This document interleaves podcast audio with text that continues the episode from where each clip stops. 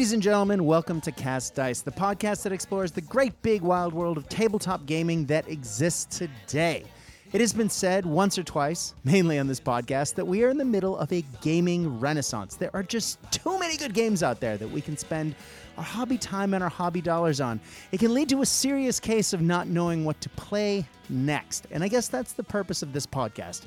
It's to explore uh, the games that my guests and I have been enjoying playing, uh, industry events that have been happening, and talking to the people that make these games.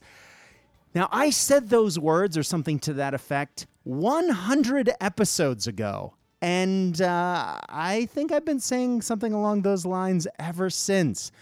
Now, I have been on a lot of podcasts over the years, but I've never been on one that's reached 100 episodes. And it is weird.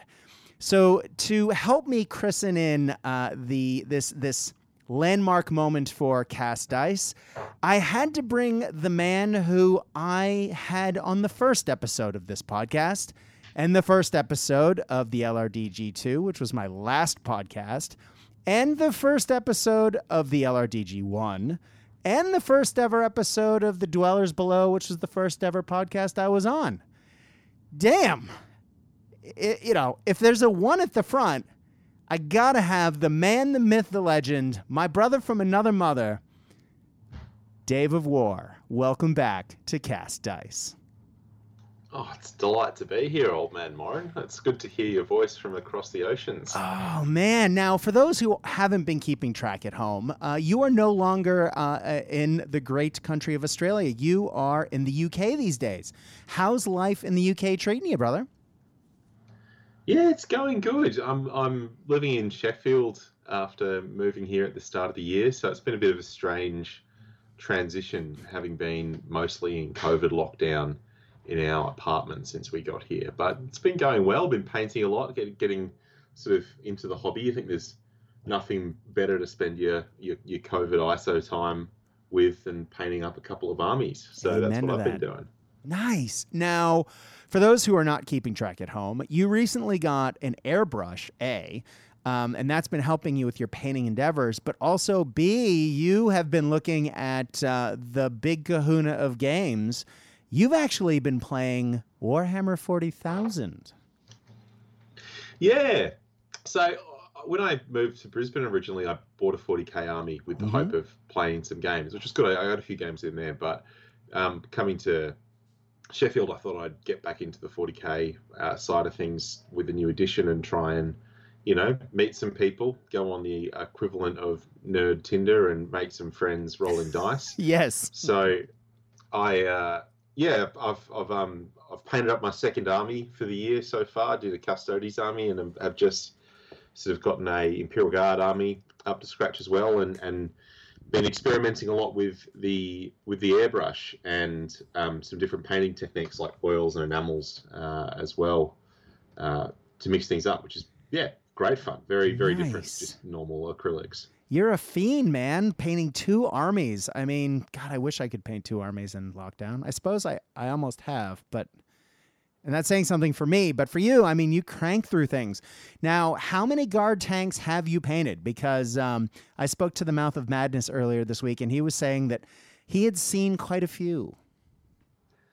Um, I mean, Brad, you could definitely paint two armies. I mean, this has never been a question of your lack of capacity. It's just you're a much more careful and methodical painter than I am. I sort of like slap stuff on and call it a day.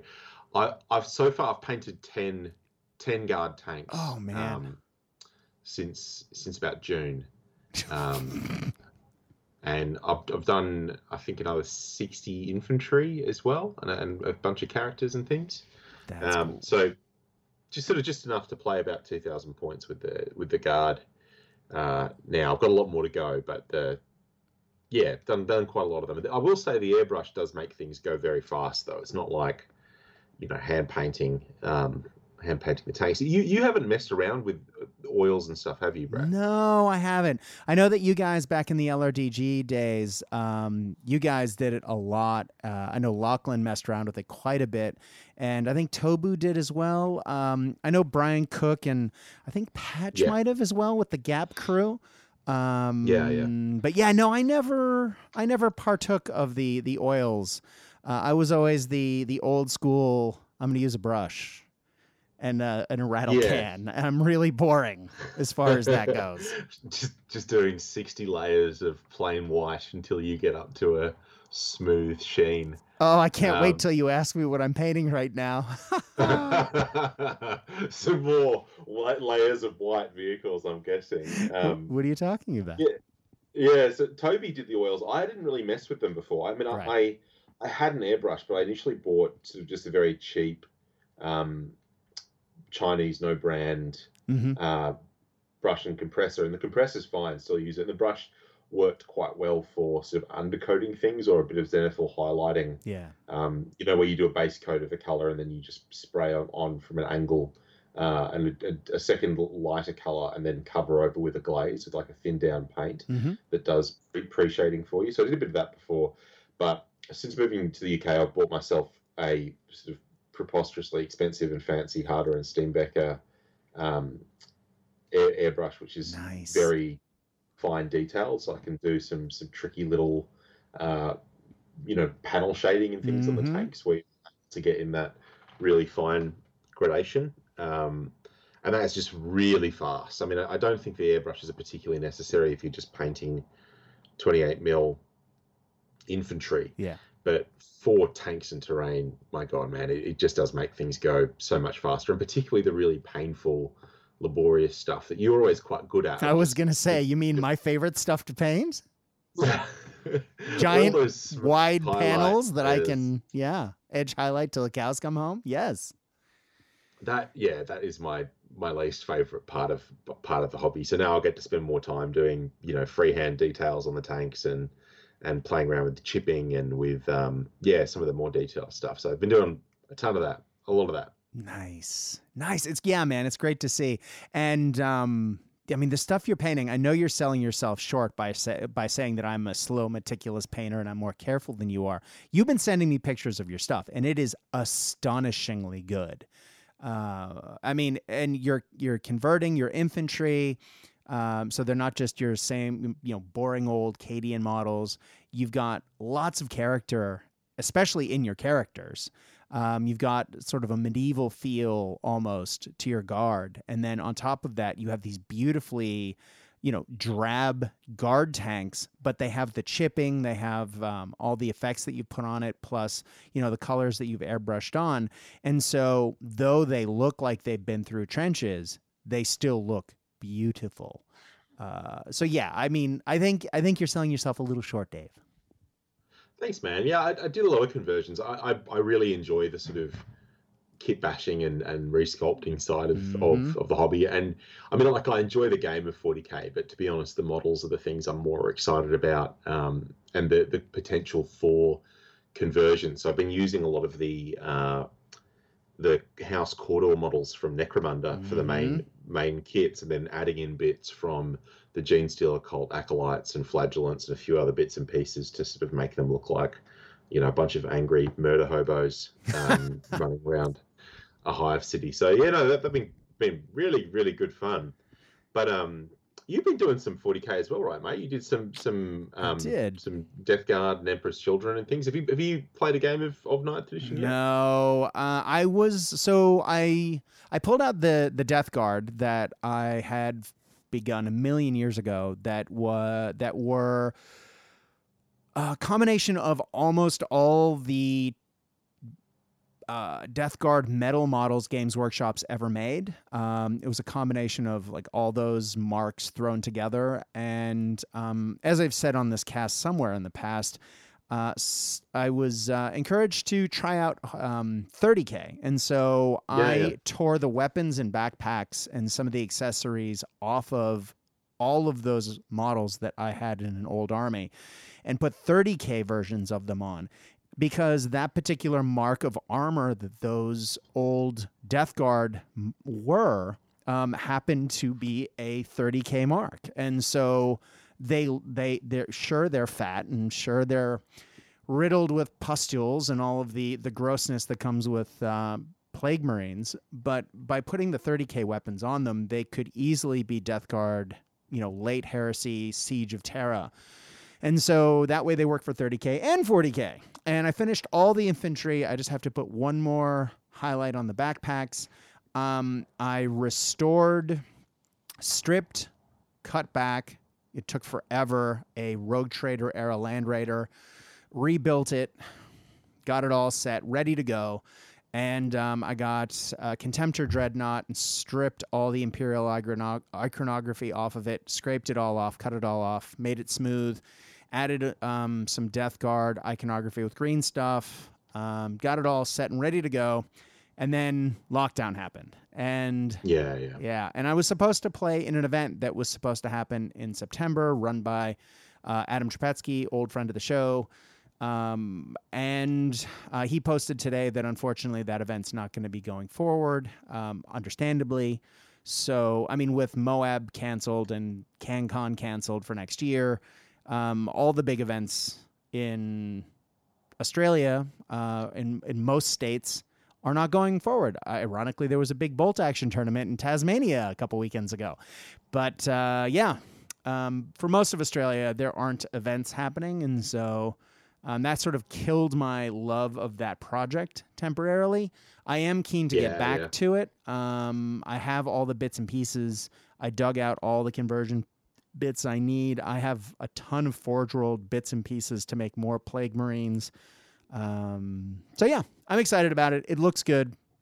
Um, and only because I spent forever on it, and I don't normally say my stuff looks good, but I'm happy with how it looks. Um, and yeah, it really punches you in the eye with nauseous green. Uh, it's literally every infantry model, the greens. It's like I think six layers. Um, so they, they look really nice. You showed me a few photos. I mean, you've really got that like Games Workshop trained style of very clean, layered up panels of of paint with the the sort of bright highlights and that and that kind of thing. They look really nice. I mean, I guess that's what I was saying with like the the methodical style because I, I really like the look of that stuff. But to be completely honest, I'm, I don't have the patience for it. And as as I've always kind of always been with the hobby, like Yeah. my joy is punching out armies really fast, and I like having finished things. Like I, I can paint okay, so I'm not not like I'm doing anything awful or anything like that. But the my preference really is when I can see results quickly without having to invest too much on those those beautiful layers. But they look awesome on your Death Guard. I think they've come up. Mm. The couple that you showed me came up really nice. Thanks, man. Well, the the army, the infantry for the army, I think there's 30 Death Guard, uh, 30 Plague Marines, just about done. I just have to touch up a backpack. Bases and everything else are finished. And so at this point, it's um, adding the fun bits, characters, Terminators, because I have the Death Shroud Terminators to go with them. Uh, the the Land Raider. I have a Mortarion, not the 40k one. I actually don't like that one. The 30k one, which looks a lot scarier, like the Grim Reaper, rather than a giant flying butterfly. Um, and yeah, the old school Land Raider. So yeah, it looks it looks fun. And had uh, got together with um, when we did have a break in lockdown earlier this year. I did actually play a game of 40k. It was weird. Um, I played a game of Rogue Trader with uh, our good friend John uh, John Hogg from uh, who's been on the show before, and um, yeah, that was that was actually really weird and fun to go back and play. And rereading the Rogue Trader rules, wow, it is like my idealized memory of 40k. I think is third edition. Um, and to Yeah. go to go back and play Rogue Trader is like, oh, turning your model counts as part of your movement. Space Marines are toughness three. Like what? What is this? Power armor only gives you a four up armor save. What? Uh, it was just bizarre. Uh, but it was a lot. it was so much fun to go back and revisit that, and uh, it brought back a ton of memories of some great games that you know I had as a kid. Um, but man, second edition cleaned up a lot of that ugly um, because it was more of a role playing game to start with, and I love Rogue Trader. Don't don't hear that I'm I'm hating on it over here, but it definitely. Uh, it it was interesting to go back. Let's just say that having having played a lot of other games since. Um, but yeah, I definitely want to go and play Third Ed now and see how that goes. I really enjoyed listening to your lesson with your uh, not your lesson, your episode with Rick because Mm. I never played Rogue, Rogue Trader. I sort of yeah, got into the hobby right at the end of second edition and, Mm-hmm. and played like a couple of the sort of games you play when you're 12 where you just yes, sort of throw dice around and imitate something close to the rules but really not the rules. So I played a fair bit of third edition which was way tighter as a rule set. It didn't have, you know, vortex grenades from from uh, warp spiders and whatever this sort of silly stuff like that. Um, but yeah, I mean, it's that, that old stuff is kind of fun. I, I I gotta say, I mean, I'm enjoying 40k, but is such a different game now than what I remember it being yeah. back in third, fourth edition. Like the Mhm. the function of everything is just really different. But yeah, it's it's pretty fun. I mean, the models are still absolutely amazing. Oh Although yeah, I, I have been getting my eye tempted by some other like warlord stuff because at the the club I've been going to here, Steel City Wargaming, people have been playing Konflikt. And- Mhm. I gotta say, you know, those armies lined up against each other, they look they look pretty sexy. now you're saying Konflikt Forty Seven. Yeah, yeah. Really? Ooh. Yeah, man. Dude, they they're some of the models that have come out for that game in recent times. It's sort of been sort of chugging along quietly in the background. Uh, and there's some awesome models that you can add to a bolt action army uh, or if you want to you know play Konflikt it's a great game. I love Konflikt 47 um, and i was hoping to play more of it this year. It was one of my new year's resolutions. Uh, maybe 2021 uh yeah. man because it's it's it really does um it, it the guys who went into it uh really wanted to do something that was a little different from bolt action while still having it be generally the bolt action engine. And so that there's some really neat fun mechanics.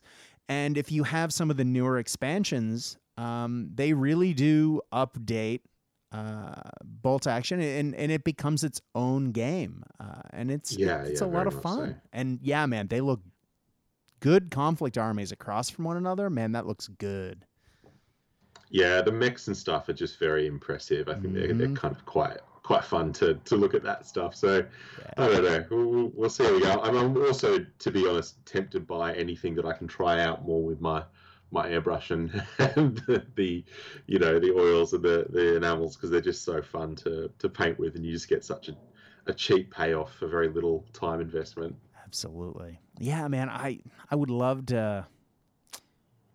Yeah, I'm I'm good for a new strategy every two years or so, and I I got I got chipping down about a year ago, so I, I Yeah. think I got another year before I pick something else up new.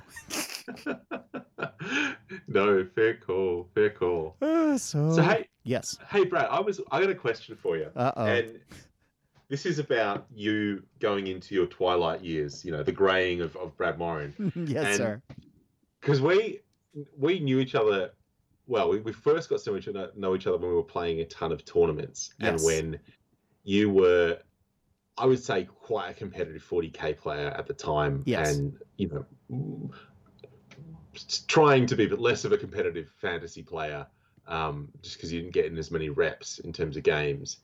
But you have really shifted in in the last couple of years like last three or four years i'd say. Yep. and gone away from the tournaments i was wondering whether you think this is a stage of life thing because i've been less interested in tournaments um, as well and partly just you know time and but also i can't be bothered really thinking about what the toughest army every 30 Yes. seconds is um, yeah i was just curious in your thoughts on how that shift has happened for you and and, and how you're feeling about you know being the sort of octogenarian casual gamer Thanks, Dave.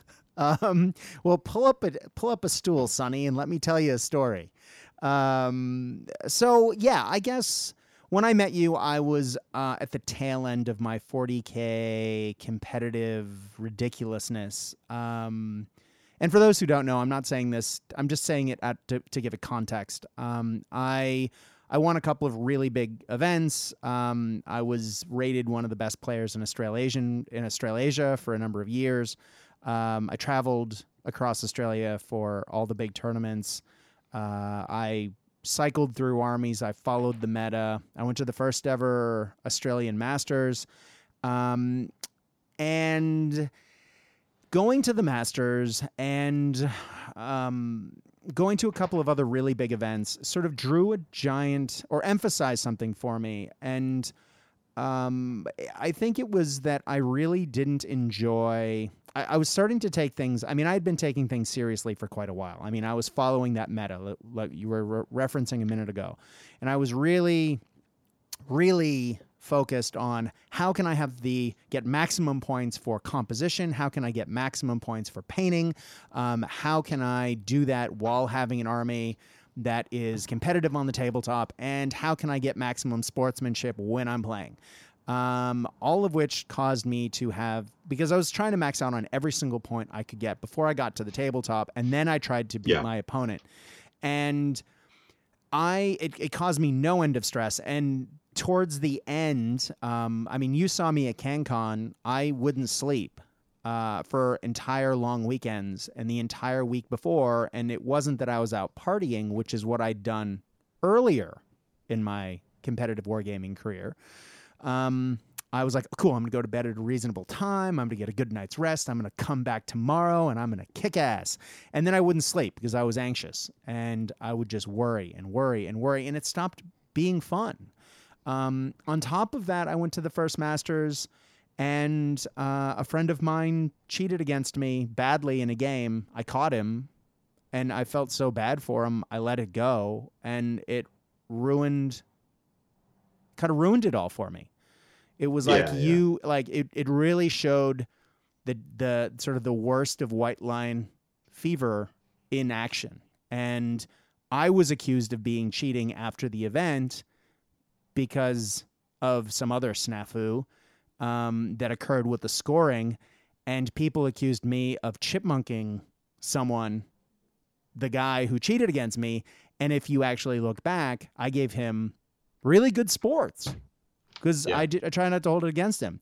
And the whole thing soured me on competitive gaming in a massive way, which is why I started playing fantasy.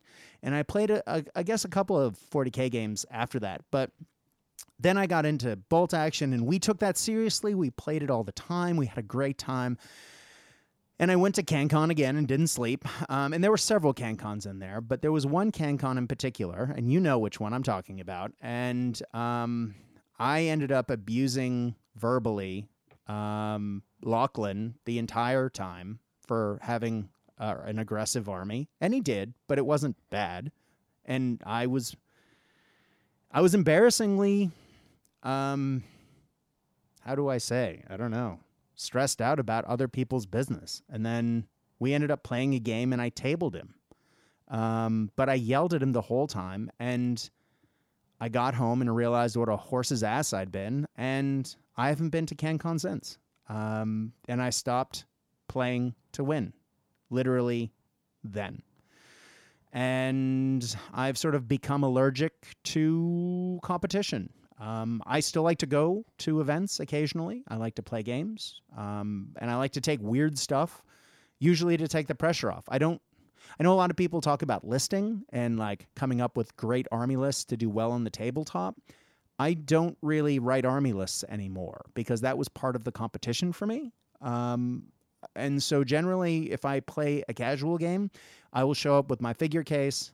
I try to show up 10 minutes early, pull models out, throw them into an army, add it up on the spot, and then play. So there's very little prior thought to tactics, into what I'm taking. And I do that with Warlords of Erewhon. I do it with Bolt Action. I do it with just about every game I play now. 7TV, it's like, cool, this looks cool. Throw it down, no problem. Add it up, cool. I have an extra point. I'll go do this thing. Nice, done.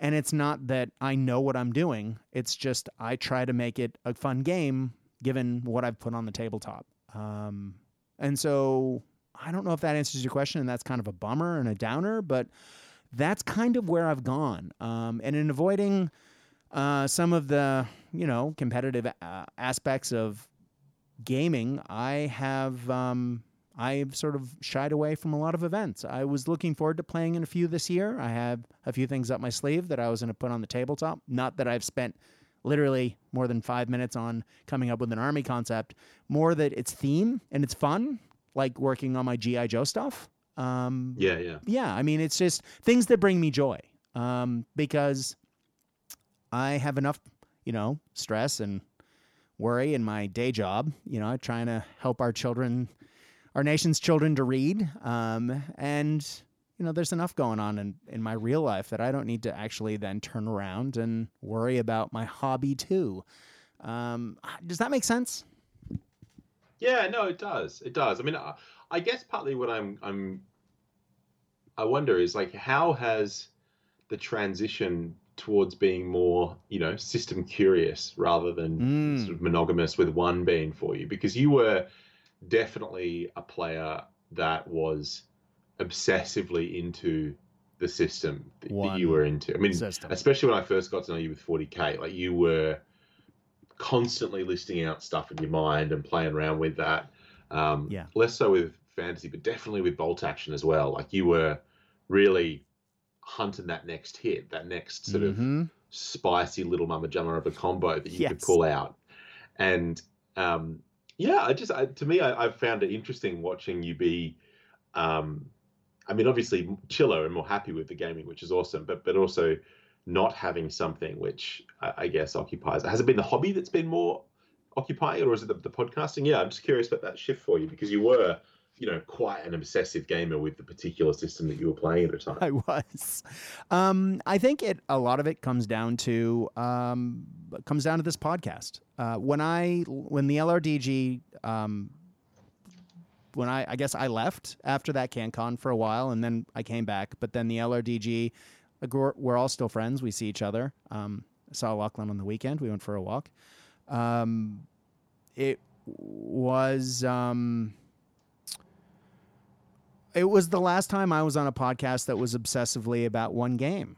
Uh, and that was on the Ghost Army, and that was, but again, that was part of when I left the comp, the competitive, and I left more competitive minded. And most of the Ghost Army guys aren't, so I'm not. Don't mishear me when I say that. I just needed to be away from that. Um, I was doing my masters and a, a bunch of other things. And when we started the LRDG two, I say we because you were on the first episode. Um, I intentionally went out and wanted to to touch on other games, but bolt action was still going to be the primary focus.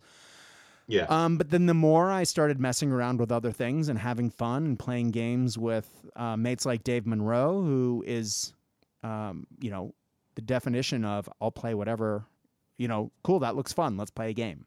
Um, and we started messing around with like Car Wars and then um, Gaslands and, you know, we're playing all these 7 TV, like all these sort of weird, wonderful, in some cases, ancient games. Uh, it just really reminded me that there's a lot of great games out there. And when the LR, when uh, WWPD sort of blew up, I knew uh, about six months before it disappeared that it was going to. Yeah. And um, I I pulled the plug on the LRDG two. I was constantly getting feedback from listeners saying, "Why aren't you doing more bolt action? This is a bolt action podcast. Go back to bolt action."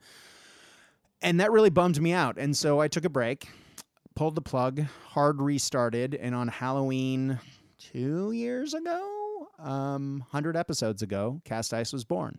Uh, and that doesn't mean that I don't play bolt action. It's still one of my favorite games. Uh, it doesn't mean that I don't love the stuff that Warlord does because I do their podcast and I do. yeah. Yeah. Um, but I'm having a lot more fun, and Cast Dice has helped drive my enthusiasm. Now, I've said it on this podcast before, and I'm sure I'll say it again. I'm an adult. I'm a I'm an adult with functioning ADD, and I don't say that in the joking, "Oh, I have ADD," ha ha ha. I was a Ritalin kid in the '80s. I um I had a learning difficulty. I had a hard time learning in school until I had um, strategies um, and it took it took Ritalin and years of practice and you know working with people to have the strategies to succeed. And I graduated university very highly, um, did very well, and I've been doing well with life. So you know, not poor me, but I am impulsive because of my ADD, and I.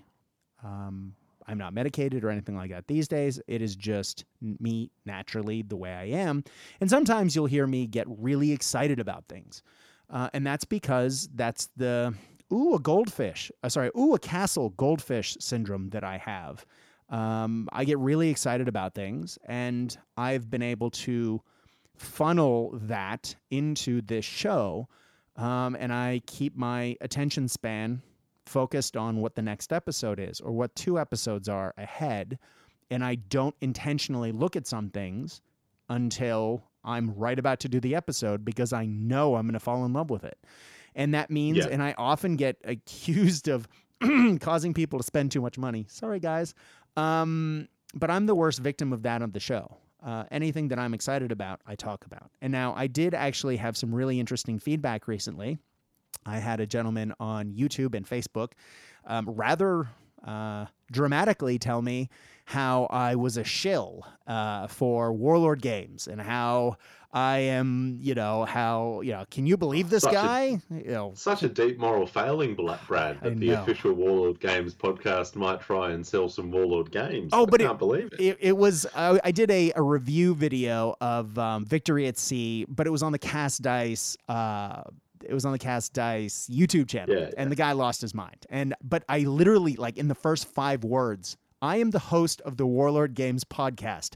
Let me tell you about this review copy that I got because I'm the host of the pod. Anyway, dude was not a part of it. But um, but I've said it a lot, and I'll continue to say it. I talk about what I, I like. I, I try not to talk about things I don't like. And I don't want to bore people with, or I don't want to, you know, people spend a lot of time and a lot of money and a lot of effort creating these games, especially the smaller game companies that I've really been digging into with Cast Dice. And who am I to go crap on somebody's hard work if someone else enjoys the game? There's too much negativity on the internet. I'm not going to talk about something I'm not excited about. So if I, I, talk I can about also it, yeah, like attest to you being a frustratingly positive person about most things who me? in your like yeah i mean like in in most things in the hobby i mean you do you do have your moments but for the most part you are like i don't know how do i say this in a way that's not xenophobic you're very american like Thanks. you love things a lot when you love things yes, it's not do. you don't pull out the sort of Australian, oh yeah, it's okay, I guess. What you actually mean is I love it, it's my favorite thing in the world. Like you Yeah. you go full Brad and, and chuck out the optimism and love pretty but uh, that's honest. That's not you pulling a pose. That's just Yeah. you being a, a excitable, positive dude.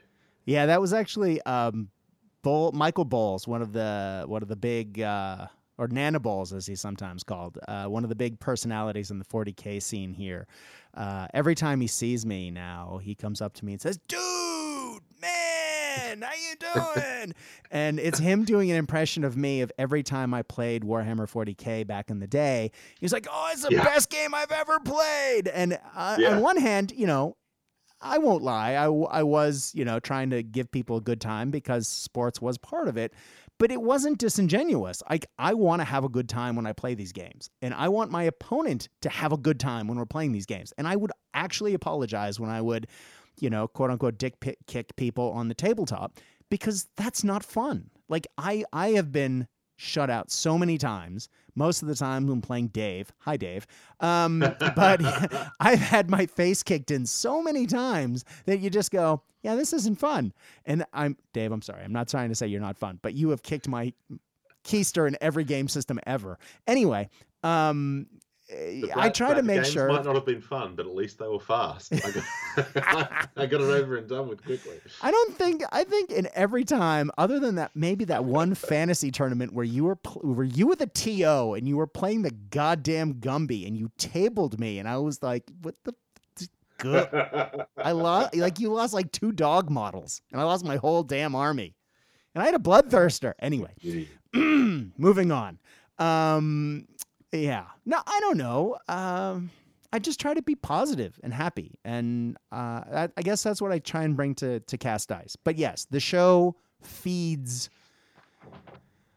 I, I, I don't think I'd be happy as a hobbyist if I didn't do the show or play in tournaments or have a blog or do something to give me creative output, if that makes sense.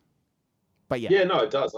I, I, I definitely have noticed that. Like the, you've a lot of your attention is sort of shifted to to the the podcast side. I mean, obviously you're playing a lot and you're painting constantly and all that too. But yeah, yeah I've noticed it's been interesting as a friend watching that shift for you.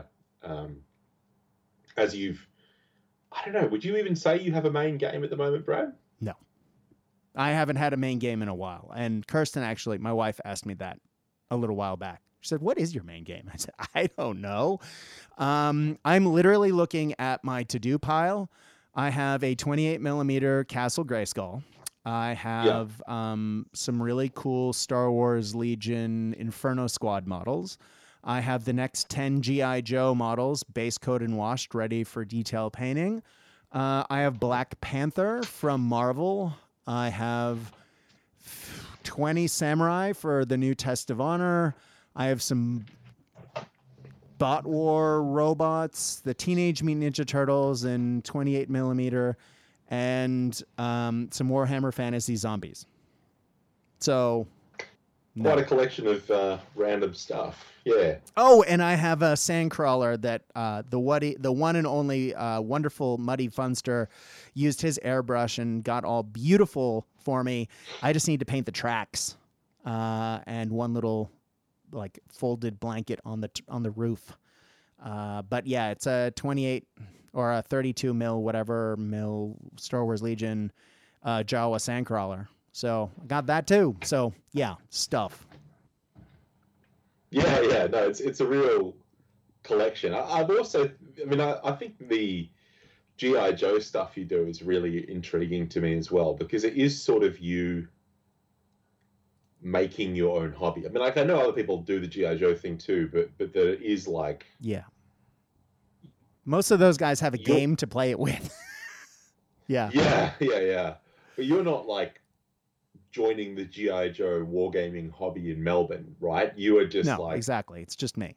Um, just you having massive nostalgia for your your yeah. your action figures and then and doing the hobby. I don't know. I just find that kind of curious. Again, to me, it feels like a very different pattern than the previous of like I'm going to play this game competitively, and my yeah. hobby is centered around events and centered around particular clubs and metas. Like you know, it's just it's a very different pace. It it, it is very different. Um, and keeping the momentum on the Joe stuff has been. I mean, I painted one vehicle at a time for years, um, and I would just work them into my um, painting queue of whatever I was painting just for fun. And eventually I painted more and more and more. And Patch, thankfully, uh, helped me paint uh, a good chunk of my Cobra infantry.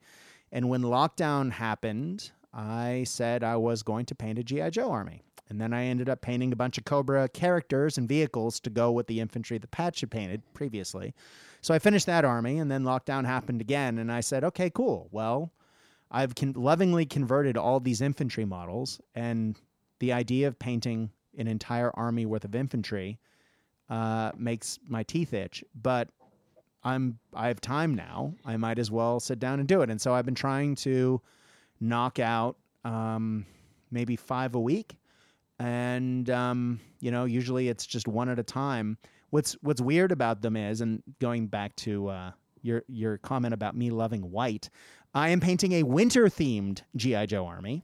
So um, I have in- after all the pain your fins did gave you. Yes, my fins and Soviets in winter suits. Um, yeah. Yes, I have. Well, all the vehicles in the army are white, whitewash chipped to the vehicle colors that the original toys were underneath. Yeah and all the yeah. infantry are converted to look like each and every individual GI Joe character, which means they all have different colored pants, they have different hats, they have different mustaches. You know, they're all different. Um, but I'm trying to unify the force by most of them wearing white winter jackets, um, and so they're all wearing white coats. Uh, and I sculpted fur collars on them all, and so they all have those. And then, uh, so recently I just finished the the guys with blue pants. So I'm painting them in tiny batches. Now I'm working on the khaki pants. Uh, and next week, if I can get these done, I'll work on the camo green pants because dark green was two weeks ago. So it's just you know trying to uh, work them through. But it's I got to say it's tons of fun to go back to those. Um, and versus, you know, in the past where I painted armies in batches, like I guess what you're describing, I used to do a lot more when I was when I w- was painting for events. I would paint to the the painting standard. What is it that is going to give me the best possible score for this tournament? I'm going to do that. Versus what I'm doing with the GI Joe, which is I'm going to paint these um, till I think they look done, and I'm going to try and put extra effort in. And uh, here are my favorite characters and why. Uh, and there, it's just revisiting all the the cool, fun stuff I did as a kid. Uh, and you know, I was putting together one of the characters, uh, Spirit Iron Knife, the second Native American in the GI Joe team, and I was like, oh, for some reason I want to like make this character kneeling. I wonder why. And then I went back and dug through some pictures and realized on his toy file card, the art had him kneeling, and went, oh, I didn't even remember that. But I felt, you know, when I built him, I, I was like, oh, he should be a kneeling guy. And then that's why. And then to actually go back and go, oh, I remember this. I remember that. And it's just a lot of fun. Um, Dave, wait till you uh, wait till I get into the start painting my Masters of the Universe models because I have a pile of them now. Uh, I just got to get through the GI Joe first. But yeah, yeah, I I do think it's really interesting that difference because it it wasn't just that you would paint like to a standard for the tournament. You very much were you painted to lists. Like you would devise lists that Yeah. you thought were really brutal or like whatever good, optimized within the context you were playing them. correct. And then I you would paint them over school holidays. So you would like in two weeks mm-hmm. Obsessively paint for eight hours a day and paint up an entire army in in that time. And then you would sort of often move on to a new project. Like you you Yeah. would like I, I remember like with your um with your guard in Valkyrie's army, it's like you Nine didn't then Valkyries. continue to paint a ten thousand point guard collection. You like you painted up your list, and then it was like Next. the eyeballs, or then Yeah. it was on like the the you know like it was this very list driven hobby. Whereas your it's, it strikes me that but with the Star Wars stuff, with the um, GI Joe stuff, it's very collection based. Like you're wanting to have all the different things, yeah. and it's just a very different yeah style. I think, I think it's interesting to me. Yeah, and it's for the GI Joe in particular. Um, I mean, Star Wars to a degree because I had a lot of the action figures for those, um, and some of the toys. Like I really wanted, and I think the Star Wars is what really started it out, or maybe not because I think I had GI Joe first. But I really wanted to have some of the things that I had as a kid. And so one of the very first uh, G.I. Joe vehicles that I built was the G.I. Joe APC and the G.I. Joe Vamp, which uh, the Vamp was, I think, the second G.I. Joe toy I ever owned. And the APC was one of my favorites to play with as a kid. And so to build and paint those and then to have them in 28 mil brought me so much joy to be like, cool, I have these and now I can play with them. And my APCs have been making an appearance on Star Wars tabletops as like terrain in the background um, because they look like generic sci fi, big wheeled, like cargo trucks. And so, cool. Of course, they belong here. Um, but just to to recreate part of my collection. And then i've been listening to a lot of gi joe um like collecting podcasts and lore Yeah. podcasts where they talk through the comic books. And it's just reminded me of how much i loved that as a kid. And gi joe i mean what gi joe started it all for me. Um, without gi joe i would never do what i do now um, I don't know what I do, but uh, you know, toy soldiers. My love of toy soldiers happened because I loved GI Joe as a kid, and I was a mad collector of GI Joe before I was a collector of anything else. And uh, so, yeah. But yeah, it's it's nice. It's it's it brings me joy. Um, just to to say that over again, Marie Kondo it, but um, to to to to have these things again. Uh, and to have to open uh, my cabinet and to have an entire shelf be uh, 28 millimeter Cobra models, uh, including you know a pile of vehicles in the background and a giant transport helicopter, which was a toy they never made but was in the comic books. Like I can have stuff that never happened. I can have stuff that I never owned but wanted to.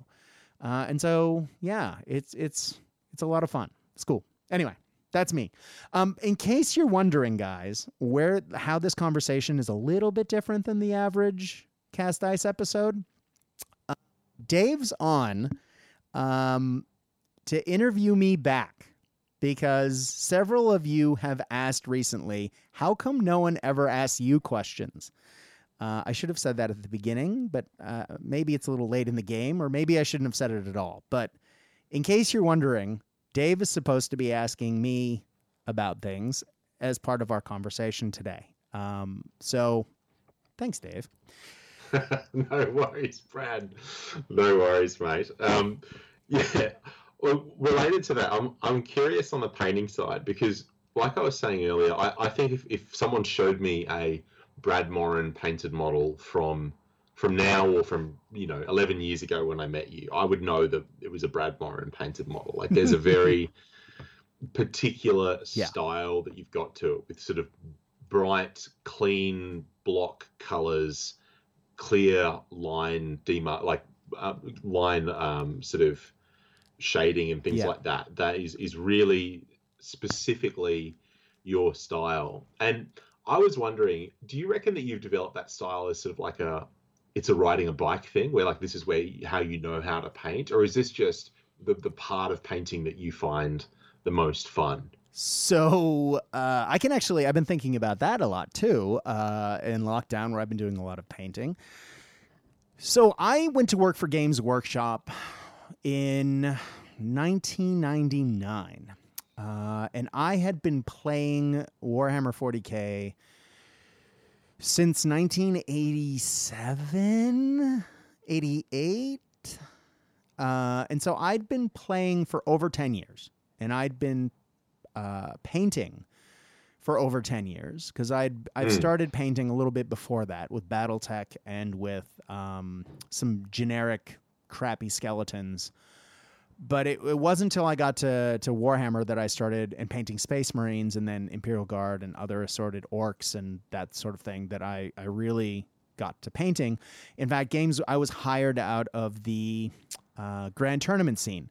I um, was a regular at all the Baltimore Grand tournaments that existed. Uh, I started going when they first started holding them. It was a weekend away in Baltimore. They put you up in a hotel, they fed you. It was this massive deal. And so I flew up from New Orleans and kept playing. And I would show up and look at these beautifully painted armies. Uh, and almost Mm. everyone who showed up, I mean, it was like the master class. And back then, you didn't have the internet to look at. And you, you, know, you had Yeah, White yeah. Dwarf magazine, and it was unattainable.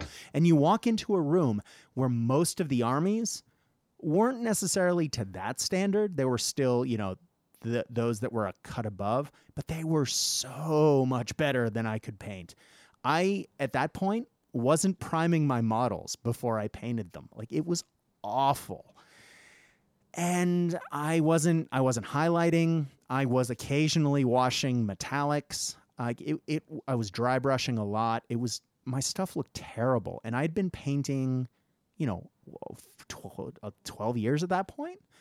Um but also at that time you just didn't have a bunch of the technologies. Like I mean, this was obviously before i started but when i started there weren't washes right? There were True. inks. And Yeah, the yeah, games workshop true. inks were, were super gloss. Yes, and they like were. they were you know the old chestnut ink or the or the, the black ink like it worked on ah. armor but if you were using it on skin you actually had to then matte varnish it down. And like i watched recently watched a youtube video from midwinter minis i don't know if you've seen any of his stuff brad no, but I haven't. he, he he did an unboxing and review of the 1994 Citadel paint set, which has the like old school Space Marine, and then Mhm. the you know, remember the Chaos Warrior who's Yep. sort of standing in star star jump pose, Love it. um, and just actually the paint at that time is maybe hard for people to remember who weren't pa- painting in the 90s at all, but the paint was just really bad. Oh, It was just really bad, And that was the, best material paint there was. Yeah. I mean, Games Workshop had the best, and that was the best, and it was terrible. It was terrible. Um, Anyway, sorry, I cut you off, mate. no, that's all right. I think I just cut you off. Um, when I but I went to work for Games Workshop, and um, I started to live with a guy, uh, Jason Buyaki, a wonderful guy who, um, was a Golden Demon winner. He was an astonishingly gorgeous painter, one of the best painters I've ever known. And he had um, the Golden Demon winning model in a in a glass case on top of the television, because um, back then televisions you could have stuff on top of them, and his Golden Demon next to it. And on weekends, because we both worked for Games Workshop, uh, neither one of us were from that area. You know, we would get out and do things. We'd have a good time, um, and you know, we had friends, and we'd go out and do other things, not with each other. But there would be hours every weekend where we would, ju- and a lot of weeknights where we would just sit down, put on a bad movie, um, and then paint. And Jason very quickly watched me do what I do and Yeah. said, Absolutely not. What are you doing? You know, stop that. And um, he put uh, basically stood over with me with a stick and said, you know, stop that. He bought me my very first can of black primer. Um, and he bought me some decent paintbrushes and he showed me how to begin to paint. And I wouldn't say that I was good at that point. In fact, I was pretty terrible, but I was, it was my first real steps in being, you know, a painter. And I remember going to my first staff tournament, and there was a guy there, the manager of mail order, Bob Basson. And Bob Basson's famous for many things, uh, no, namely eating everything from one end of the room to the other and being, you know, just a character. But Bob was also famously, like, seriously colorblind, and he won painting competitions with his dark elf fantasy army. Um, and you would look at it, and it was gorgeous from a distance. And I just, I would stare at it and stare at it and stare at it because it was it was on display outside of mail order in the hall at Games Workshop, and I would just I would just look at it and go, man, I wish I could paint that. And my old boss um, said, told me, you, you know, he's colorblind, and I said, I how could he be colorblind and paint this? It was amazing, and he he literally said. Um, and I and I again I don't know if this is entirely true, Bob, if you're listening. Um, but I was told by um, a friend, I think my boss at the time, that he had someone point out which colors worked together as they blended, and then he, Yeah, yeah. he blended the pots until he had like seven gr- or you know however gradients of purple but they blended together and he would just put line highlight Th- the thickest one would be dark then a slightly thinner of the next color slightly thinner of the next color slightly thinner all towards the edge and by the time he finished if you look super carefully and super closely it was just a million gradations of line and it stuck with me. And now when I paint windshields, when I paint edges, I paint like Bob Basson, um, because my God, did it punch me in the eye? And I wish I could paint like Bob Basson to this day. Um, but that is that is why I paint the way I do. Yeah, I, I mean, I really love your style. I think it's very interesting. To me, it's very noticeable. A bit like you know, um, our our mutual friend Nick Beatty's painting style Mhm. is very distinct. Like his painting style is tons of AK streaking grime. You know, these very particular things. I just think it's curious how how different painters come up with these individual styles and like you, you know, you're, you- you're going for that look that you were really impressed with from when you were playing, you know, Warhammer in the in the nineties, in like back Yeah. at back right back in the in Games Workshop's red period when everyone Oh yeah. did have this very clean style, and then yeah, I don't know, I don't, I think it's interesting how these different approaches shape people over time. And of course, I haven't seen Bob Basson since 2001, and Hmm. it maybe, and I haven't seen a model that Bob Basson painted maybe before that.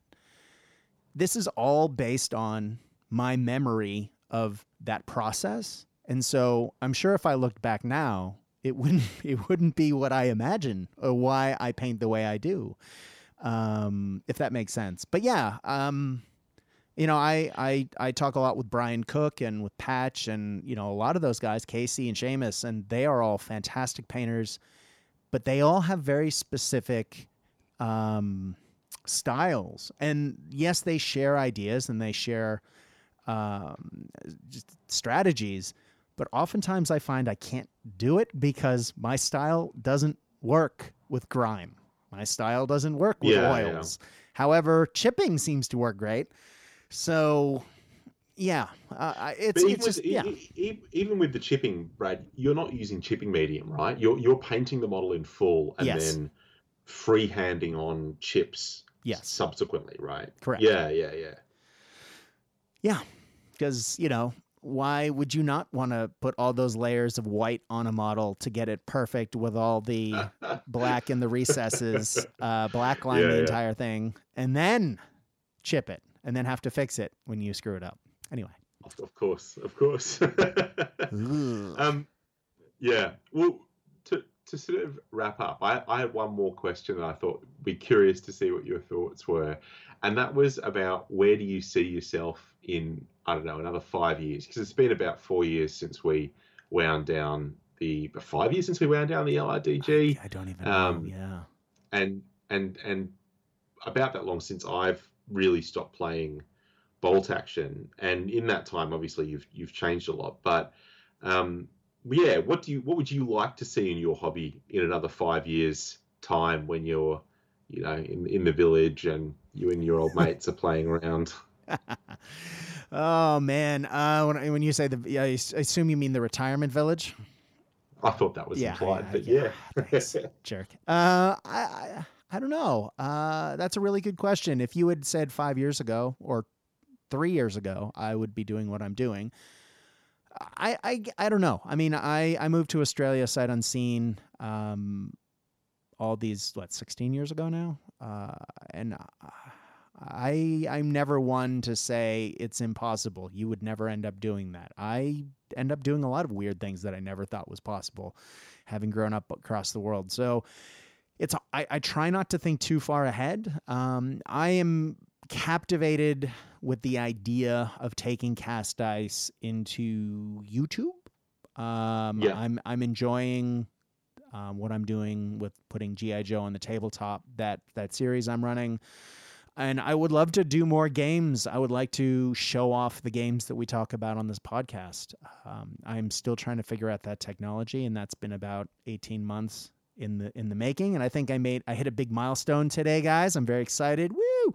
Um, and if I didn't totally screw up my computer in the process, um, maybe you'll start seeing some new uh, some new content on YouTube as well. Uh, I- would like to keep doing a show like this. Um, I like to keep talking to people um, and having fun.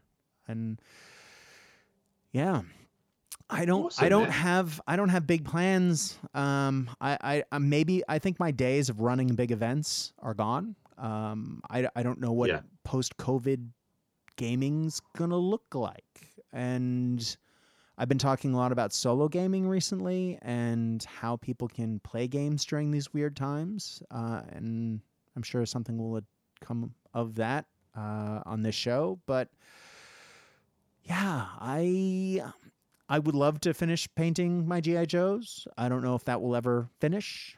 Uh, I do have some Masters of the Universe to paint, and, and knowing how slow I paint, um, and some Transformers, who knows when I'll finish the nostalgia kick. Uh, but who I may pick up a game religiously again at some point. Who knows? Yeah. I don't know. I don't know. But whatever I- do, I hope it will be fun. And I hope that if you're listening, you enjoy it because I think my hobby has shifted uh, away from pure gaming to talking about gaming. Um, this is my hobby, which is why I'm often asked, and I haven't actually said this in a while, and I know I've been asked quite a few times recently since COVID started. I've been asked if I have a Patreon page. I don't. Um, I don't ask people for money. Um, this is this is my hobby, um, as much as painting is, and so uh, I wouldn't ever dream to ask of someone to pay for for this. it's it's it's what I do, uh, and it's really weird to talk about it like that. But uh, yeah, I don't know. I think that's it, Dave. I, thanks. I, I I don't know where I'll end up. I hate that question in job interviews. It always makes me sweat. uh, and uh, yeah, I uh, hopefully I'll have uh, I will have some really exciting new fun thing to talk about, and I'm sure I will because there's always great stuff coming out in the gaming industry. And there's always something cool to be excited about. There are, as I said at the beginning of this podcast, way too many good games out there than we have time, money, and attention span to play. And uh, yeah, as a kid, I would have loved half of these games to have been out. God, can you imagine me as a kid with G.I. Joe on the tabletop, Transformers? I mean, all of these things that I love. There's a new Car Wars coming out.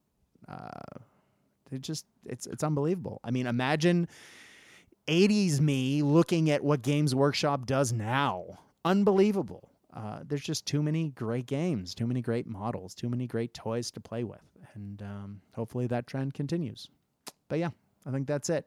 How about you, Dave? I mean, you've moved countries. You've you've gone back to Games Workshop because uh, you were a massive fantasy guy, uh, and now you're playing the 40ks. Any idea? I mean, I know it's hard to tell. You've moved to a new place and it's been locked down, and I know that's a little strange. Um, what are your thoughts? Um, look, for the moment, I'm I'm playing 40k, which we you know pick, pick up games at the club, which has meant more competitive games for the most part, which is fine. But I would, I guess, ideally, I'd be more more interested and more keen on getting into like Necromunda and some of the more specialist games. Yeah. I, I, think also I'd really love to do more like, um, you know, th- narrative games and campaign weekends and that kind of thing. I I still enjoy a competitive game. You'll be shocked to hear, Brad, and and yes, you don't say.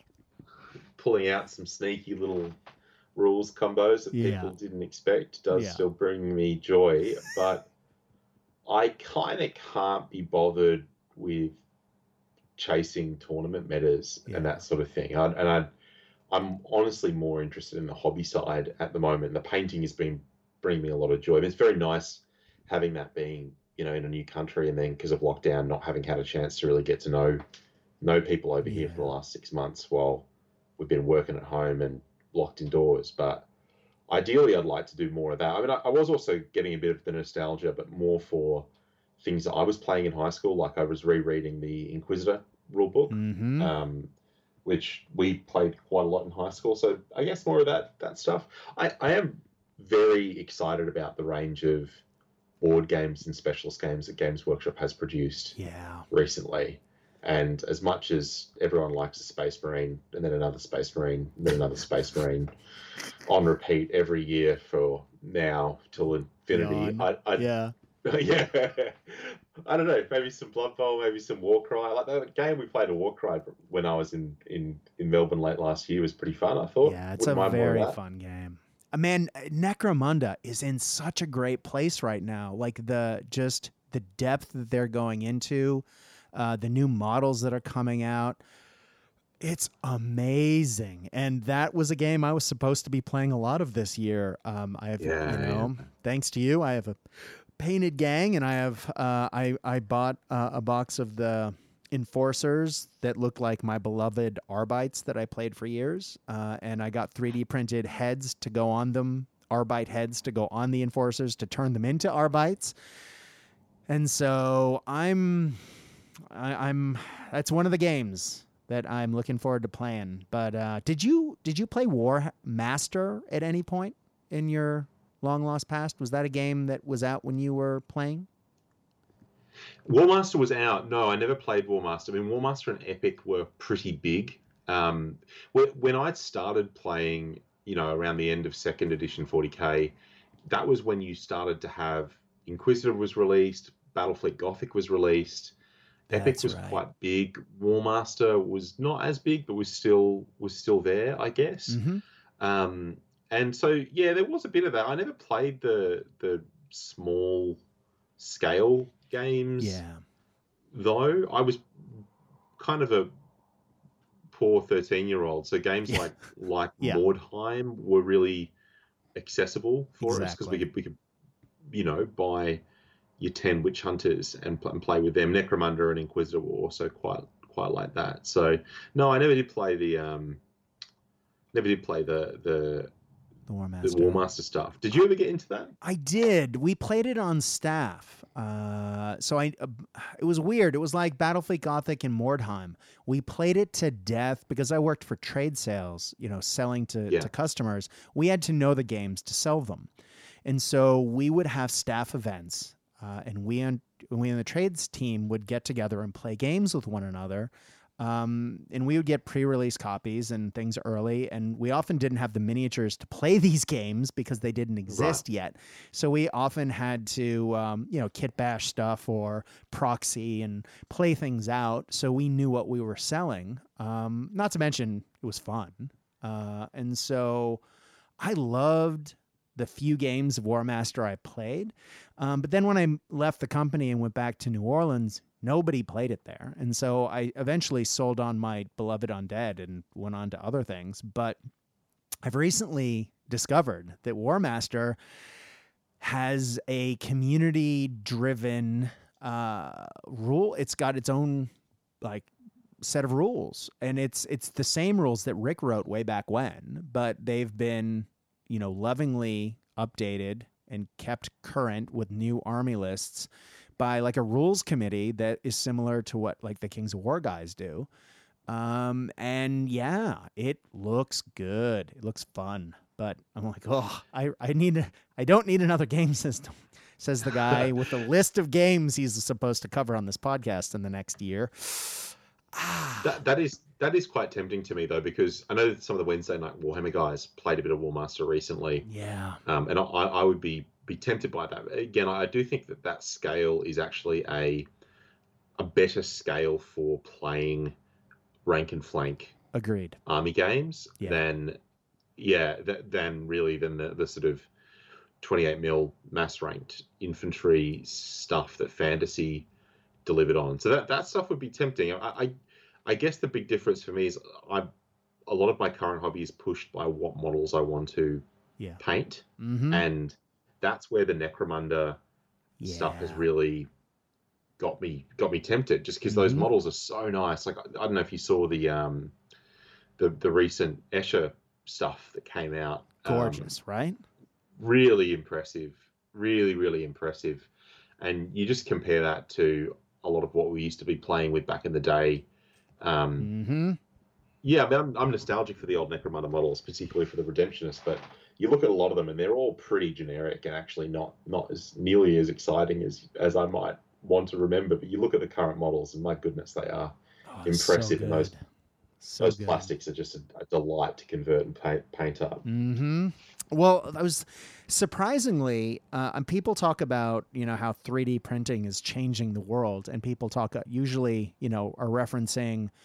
Um, most 3D printed things that people talk about are the larger things, vehicles, right? Uh, Yeah, yeah, yeah. Although there's been an increasing number of infantry models and Kickstarters where people are putting out entire ranges. There was recently a World War II one that came out, and people all of a sudden have, you know, they, they look a little chunky. I think you it's because you can print them for 15 mil or 28 mil, and because you have those options, they work both ways, and so they look a little chunky.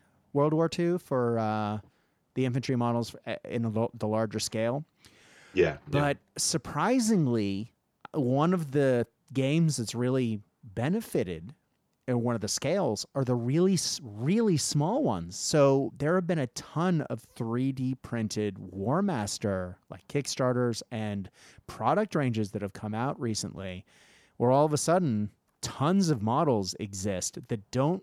You're not trying to hunt down old out of print games workshop models that can be very pricey all of a sudden you can 3D print in resin if you have a nice resin printer. Countless Warmaster models for a fraction of the price, and man, woo, that's that, that's yeah, tempting. that, that Mm, that stuff is super impressive. The, the, those resin printers, the things that they're able to, you know, the, the liquid good. resin ones that they've, they've got now, that the quality of that has shifted so much from when mhm. even from when you were starting to buy 3D printed stuff a couple of years ago, Brad. So it true. Was the um, the filament printing, and it's just Mhm. gotten so much nicer.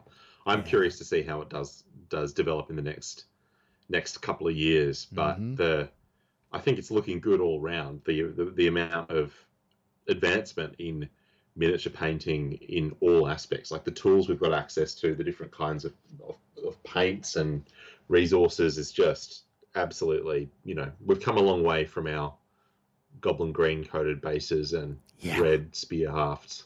It's true. Oh man, there it, it trips me out. There's a guy in the uh, in the the He-Man Masters of the Universe gaming Facebook group, and yes, kids, that exists.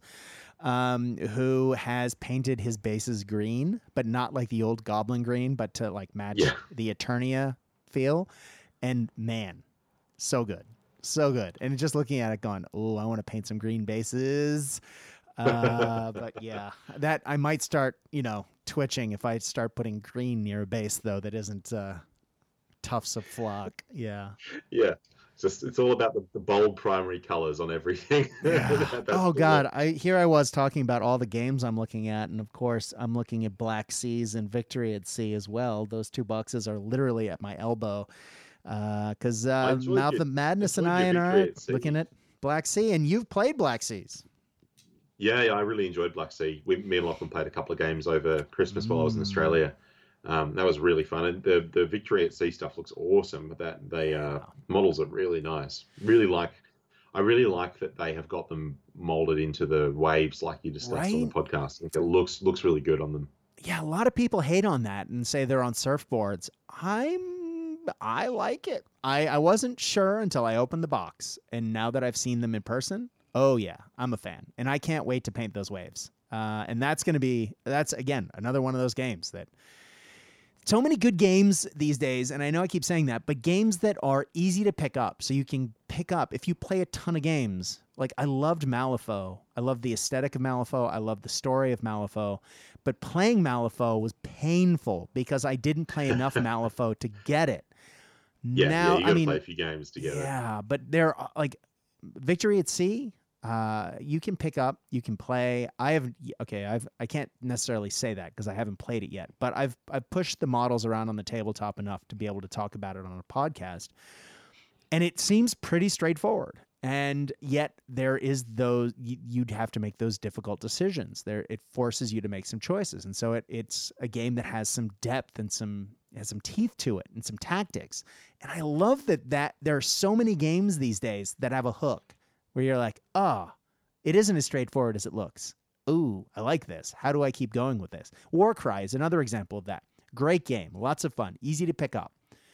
But the more you play it, very quickly you d- discover, oh, you have to really think about how this works. Otherwise, you know, you might get caught with your pants down. And yeah, it's it's great, man.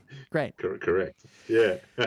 Uh, well, Dave, man, I got to say, it has been absolutely wonderful to sit down and talk with you today. Um, thank you for being the host of Cast Dice this week. Um, it was, a it was delight, weird. Brad. Good to talk to you, mate. Ah, always a pleasure, man. We should do this more often. In fact, we have had a, a hangout paint session. We should do that again soon. Maybe get the Mouth of Madness on too, and we'll paint some ships.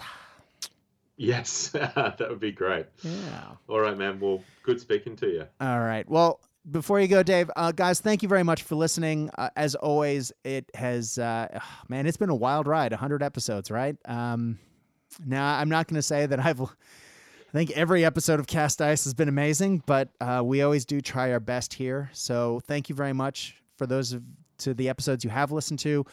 I have to say, I have to thank you guys again. I've gotten a lot of new comments from new people, new feedback about show about the show, about how people have enjoyed the show, or suggestions for future podcast topics recently. Guys, thank you. I I am blown away that so many of you are listening, and I'm blown away that you uh, are enjoying where the show is going, and uh, you want to hear more about what's going on with Cast Dice. So thank you very much. If you do have comments or questions, or you would like to talk to me about anything, uh, you can go to Facebook and search up Cast Dice, C A S T D I C E. Uh, I am the only one that answers that Facebook page, the Cast Dice Podcast. My name's Brad. Hi. Uh, I will be the guy who responds and guaranteed response. Although there was a weird one this week, and I think it was spam and it wasn't English. So sorry if that was you, um, but no, I'm not your mother. Anyway, On that note, uh, ladies and gentlemen, when you are playing the games that we know and love, I hope that your dice are hot. I hope your beverages are cold. But more than that, we at Cast Dice hope that you had fun. Ladies and gentlemen, until the next 100 episodes, good night.